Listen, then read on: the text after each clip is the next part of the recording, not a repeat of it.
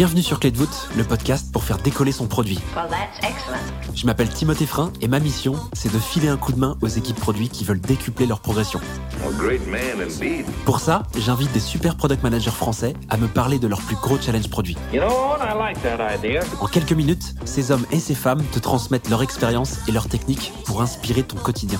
Wait till I tell you everything. Aujourd'hui, j'ai le plaisir d'accueillir Alex Watrelot sur Clé de Voûte. I'm so happy. Alex découvre le product management chez Salesforce à San Francisco, où il est chargé de développer une nouvelle ligne de produits autour des analytics. Oh, yes, yes. Après un passage en Suisse, il rejoint ensuite la startup Sunday au tout début de l'aventure en tant que Head of Product pour y préparer le lancement du M V P. You're really quite good. C'est justement d'un gros challenge produit lié à ce M V P qu'il vient nous parler aujourd'hui dans un épisode très rythmé. Oh, yes, yes. Je te conseille de prendre quelques secondes pour te concentrer et je te souhaite une bonne écoute. So, here we go. Salut Alex, comment tu vas ? Super bien, et toi Tim ? Ça va super bien, merci beaucoup, je suis ravi de t'accueillir sur le podcast. Bah écoute, je suis ravi d'être ici. Alex, tu es Head of Product chez Sunday, est-ce que tu peux nous parler de ce qu'est Sunday ? Le principe en fait, c'est d'éviter de se faire une crampe au bras en attendant l'addition au restaurant. Pour ça en fait, ce qu'on fait, c'est qu'on met un petit Q R code sur la table, et toi en tant que client, donc tu, tu, tu rentres au restaurant, tu commandes, tu manges tes plats, et ensuite tu, euh, tu scannes le Q R code, tu tombes sur ton addition, tu peux la payer en un clic, et tu peux partir sept secondes après. T'as pas besoin de demander l'addition et d'attendre le serveur, d'attendre la machine à carte bleue, et cetera. Et donc ça, ça fait euh, deux fois plus de pourboire, quinze pour cent de rotation de table en plus, douze pour cent de tickets moyens en plus, et tes serveurs, ils peuvent se concentrer sur donner une vraie expérience au client plutôt que partager une bouteille de vin entre douze étudiants. Ok, donc si je comprends bien, le fait que tu aies, en tant que client dans un restaurant, plus de temps pour payer, enfin moins de stress en fait d'attendre le serveur, tu obtiens les chiffres que tu viens de donner, c'est-à-dire que les clients vont consommer, je sais pas, un coca ou un café en plus, les serveurs vont avoir plus de temps pour eux pour gérer la clientèle, c'est ça ? Exactement. Et qu'est-ce qui fait aussi que les pourboires sont augmentés d'autant ? C'est énorme, deux fois ? Je pense que c'est, il y, y a plusieurs choses. Le premier, c'est que les, on n'a plus de cash. On n'a plus de cash sur nous. Et le type en carte bleue, le pourboire en carte bleue, c'est pas sympa. Tu sais, t'es au restaurant, t'as envie de donner un, t'as envie de donner un pourboire, mais c'est, c'est, c'est pas du tout, c'est pas discret, quoi. Tu dois dire, tiens, mets soixante-quinze ou soixante-douze et tu te dis, est-ce que trois euros c'est bien, est-ce que c'est pas assez, est-ce que c'est trop? Euh, c'est pas sympa. Et puis, dès que tu partages addition, là, t'oublies. Les gens, ils coupent en, ils coupent en huit et puis c'est fini. Et donc, en fait, fondamentalement, là, t'es sur une app, t'es au calme, t'es, c'est privé. On te dit, tiens, est-ce que tu veux donner un pour cent, deux pour cent, trois pour cent? Et, euh, tu le fais avec plaisir, en fait. Parce que c'est pas si cher, un pourboire. C'est super clair, merci beaucoup pour cette explication. Et donc ce produit Sunday, c'est une interface côté B deux C, donc utilisateur dans les restaurants. Quand je dis utilisateur, c'est les clients du restaurant. Il y a aussi euh, d'autres suites, si je comprends bien, d'autres euh, facettes de cet outil. Tu peux peut-être nous en parler ? Absolument. Donc euh, tu as l'interface client euh, pour payer de, pour payer l'addition, tu as l'interface restaurateur pour euh, installer le produit premièrement euh, dans ton restaurant et euh, deuxièmement pour pour le gérer au jour le jour, voir les transactions qui ont été faites, voir les paiements qui ont été refusés, et cetera, et cetera. Euh, et puis après, derrière, côté côté un peu back-end, euh, t'as évidemment un pipeline de paiement pour accepter les paiements et euh, t'as euh, une connexion euh, au logiciel de caisse. On va rentrer direct dans le vif du sujet. De quel challenge produit tu vas nous parler aujourd'hui ? Aujourd'hui, je suis ravi de parler de comment lancer une M V P en un mois dans quatre pays. Ok, concrètement, toi, t'es arrivé au tout début de Sunday. J'imagine qu'on t'a confié un peu ce projet de lancer ce M V P euh, en si peu de temps dans quatre pays. Est-ce que tu peux m'en dire un peu plus ? Pourquoi t'as eu ce, ce challenge ? Enfin, en gros, pourquoi on t'a donné ça à faire ? Du coup, c'était vraiment une question d'opportunité. On a deux cofondateurs, Christine, enfin trois cofondateurs, pardon, euh, donc euh, donc les deux cofondateurs de Big Mama qui sont présents en, en France, en Espagne euh, et au Royaume-Uni, et Christine Levedel, donc euh, aux États-Unis. On a décidé de lancer dans les quatre pays euh, en question. Ok. Et donc, si tu nous fais un peu un état de l'art, quand tu dis que vous devez lancer un M V P, avant que tu fasses ça, vous aviez aucun produit ? euh, Avant qu'on fasse ça, on avait euh, on avait un, un P O C.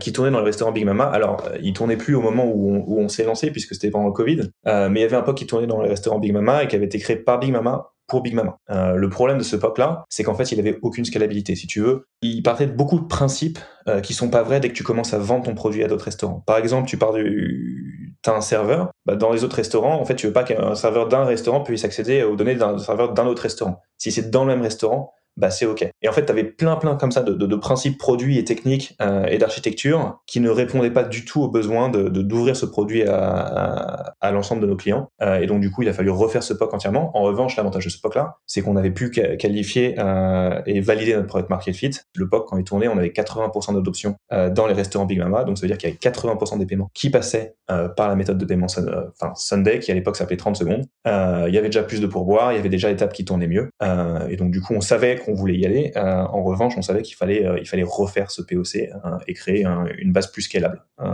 pour y aller. Vous aviez cette preuve de concept qui tournait au sein des restos Big Mama qui vous a permis de comprendre qu'il y avait un vrai besoin et qu'en fait, ce truc allait devenir un produit. Toi, ta mission, c'est de lancer cette première version du produit, ou ce M V P, pour pas faire d'abus de langage, pour que euh, ce produit puisse être vendu dans d'autres restaurants euh, à l'extérieur de Big Mama. C'est ça ?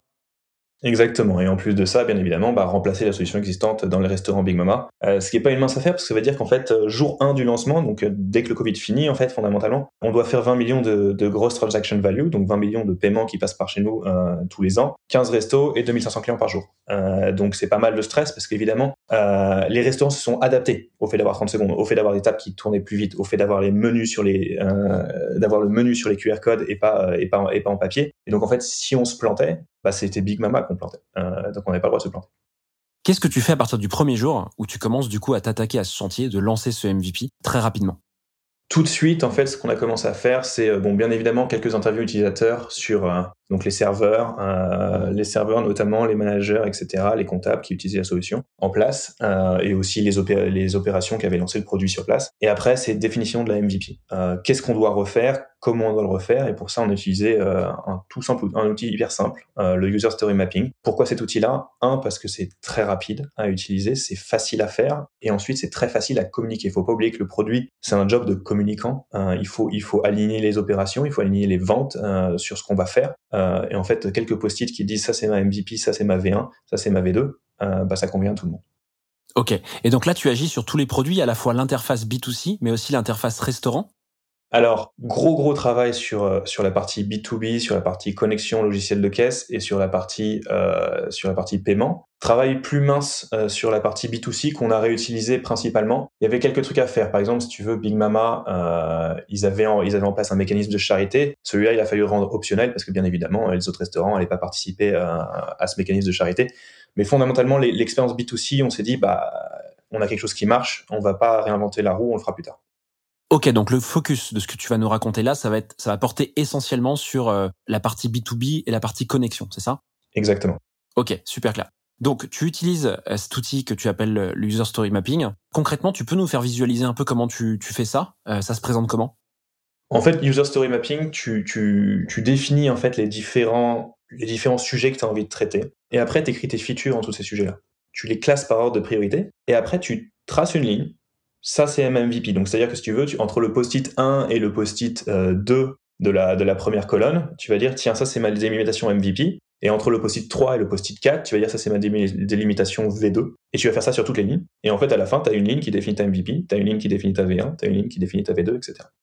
Trop bien. Et donc, j'imagine qu'il y a deux grands user story mapping. Un pour la partie euh, interface B deux B, produit B deux B, c'est ça ? Et un deuxième pour les connexions ? Non, pas vraiment, parce qu'en fait, tu pars de user story, et donc en fait, comme tu pars du user story, euh, en fait, tu peux quasiment tout définir en partant du, du, de, de la persona. Et donc, fondamentalement, tu as la user story mapping euh, du, euh, du, du serveur et tu as le user story mapping euh, du client euh, final. Ok, donc tu segmentes ces user story mapping en fonction plutôt des utilisateurs finaux. Oui. Ok. Qu'est-ce que tu fais à partir de ce user story mapping ? Qu'est-ce qui se passe ensuite ?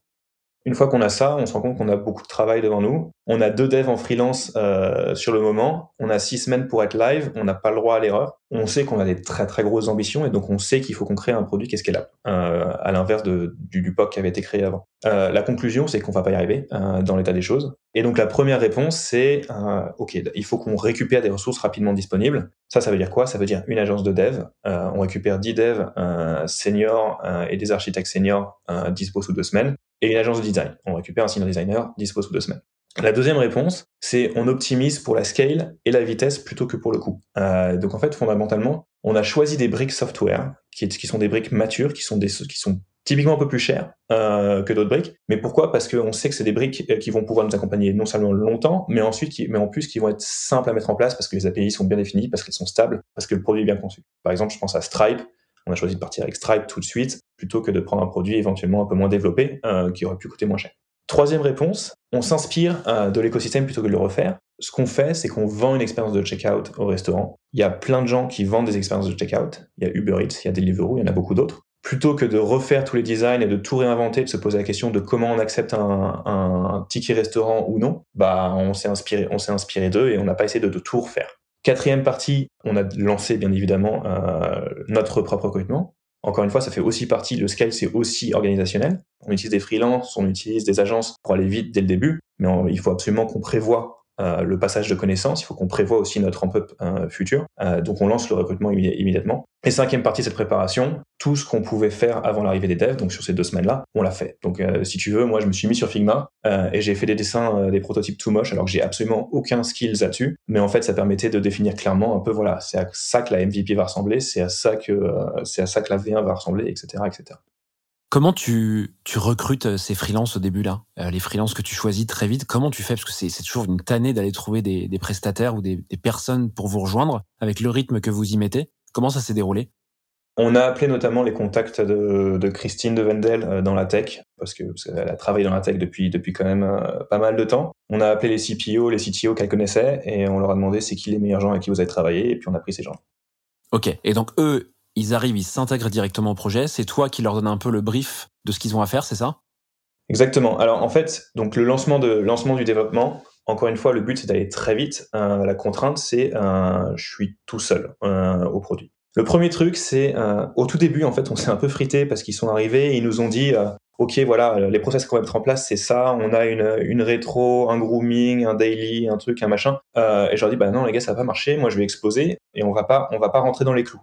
Donc, il faut, il faut qu'on fasse des processus beaucoup plus lean, plus adaptés en fait à, à, à nos ambitions. On a pris les développeurs seniors. Euh, le but, c'est pas d'avoir des singes savants, euh, mais, mais bien des gens qui sont aussi capables de prendre des décisions quand moi, je suis pas là pour donner toutes les réponses. Euh, donc, du coup, en fait, le but, c'était quoi? Un, on a minimisé euh, les rituels à mon niveau. À mon niveau, je ne faisais que la rétro. Deux, on essaye de rendre le pouvoir aux devs. Euh, qu'est-ce que ça veut dire? Ça veut dire que sur la rétro, on se concentre pas que sur la review et vérifier que les features ont bien été faites, et cetera. Et d'ailleurs, très peu, très peu de contrôle. Et le contrôle, c'était les devs. Ils faisaient leur propre Q A, et cetera. Mais on se concentrait surtout sur la com de pourquoi on faisait les choses, comment on faisait les choses, qu'est-ce qu'on cherchait à atteindre euh, cette semaine, qu'est-ce qu'on cherche à atteindre la semaine prochaine, pour que tout le monde ait le contexte du pourquoi. Quand tout le monde a le contexte du pourquoi, en fait, les gens sont indépendants et ils peuvent prendre quatre-vingt-quinze pour cent des décisions sans toi. Euh, donc du coup, ils ont plus besoin de demander au product designer, ils ont plus besoin d'attendre les designs, ils ont plus besoin d'attendre les specs, ils peuvent prendre la décision de placer le bouton à droite ou à gauche et de le mettre en violet ou en orange. Et des décisions aussi plus compliquées, plus intéressantes que ça.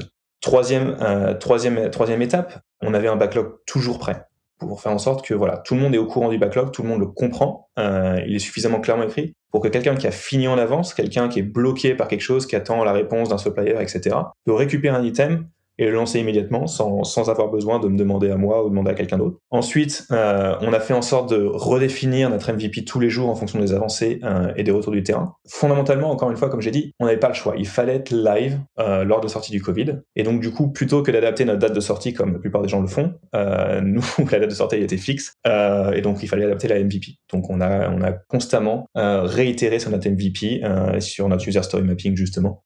Et puis finalement, euh, on, est, on a fait une M V P, mais absolument minimale. Euh, je te mens pas pour donner un exemple. Donc bien évidemment, il y avait un login sur notre dashboard pour pouvoir te connecter à ton compte. Bah, on n'a pas implémenté de logout parce qu'on n'avait pas tant besoin que ça et euh, ça nous faisait gagner deux heures de dev. Ouais, t'étais vraiment à la recherche de, d'heures à l'unité à cette époque-là puisque t'avais un mois en fait pour tout envoyer, quoi. Ah, on était à l'arrache.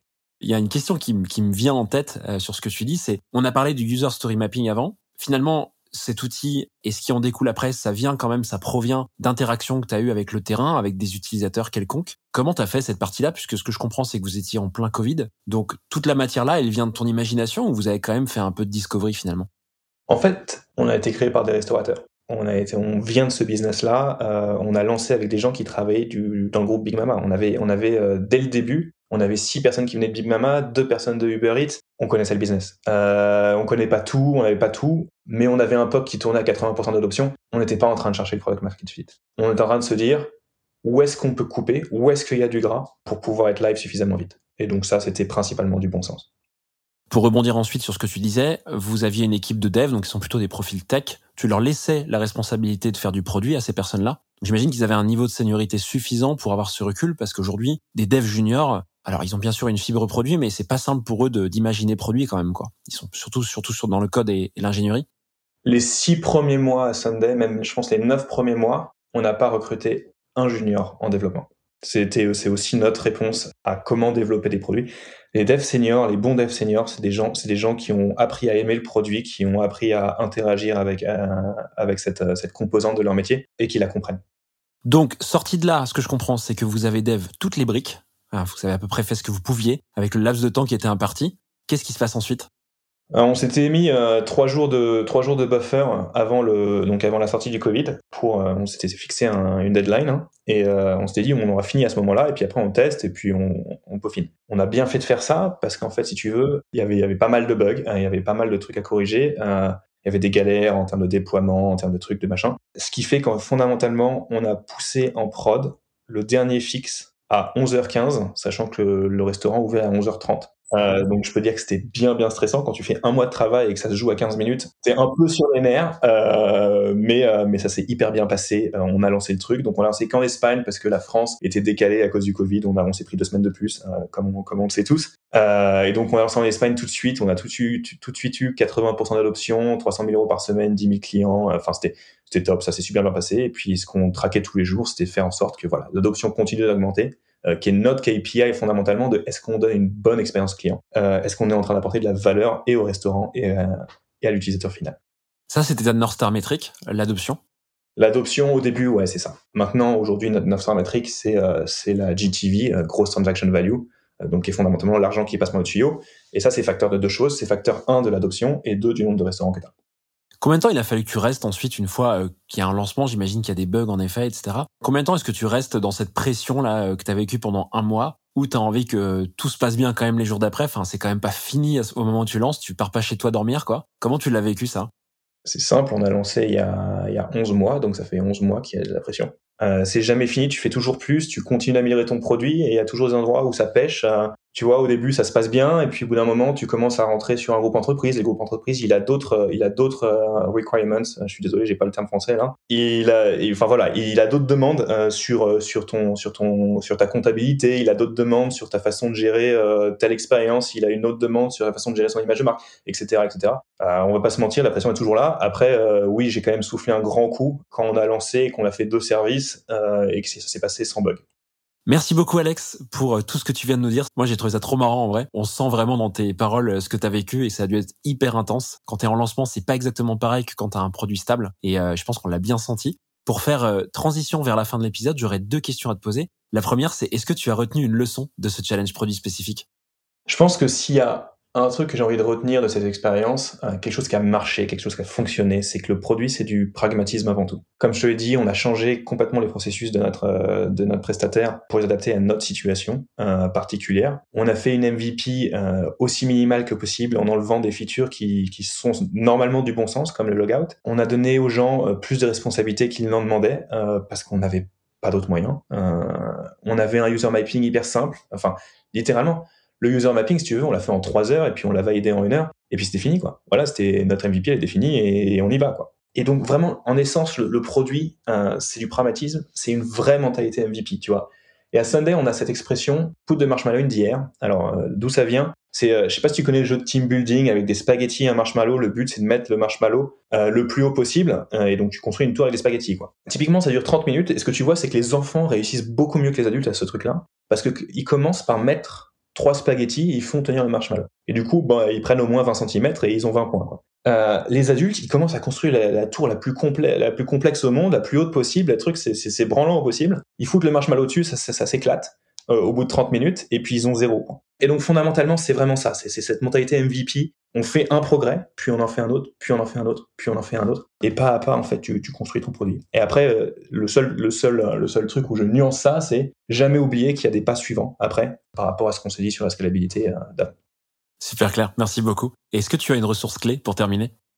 Moi, je pense que le user story mapping, c'est une très, très, très bonne ressource, euh, surtout au tout début, mais même, même après, quand tu grandis dans, dans la boîte, j'encourage tout le monde à aller voir, à aller comprendre cet outil, à l'utiliser, non seulement parce que je trouve qu'il est puissant, mais aussi parce qu'il est très, très simple à partager et à communiquer à des gens qui n'ont pas forcément l'habitude du produit, euh, que ce soit les ops, les sales, euh, ou des gens qui ne sont pas dans des boîtes tech.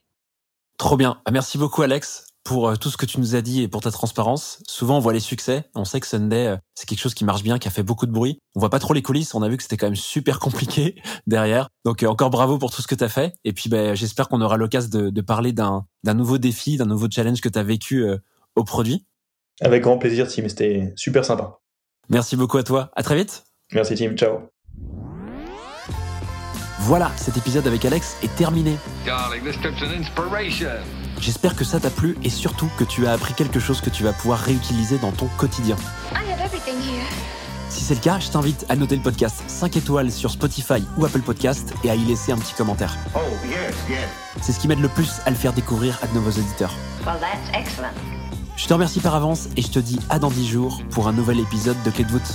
À très vite.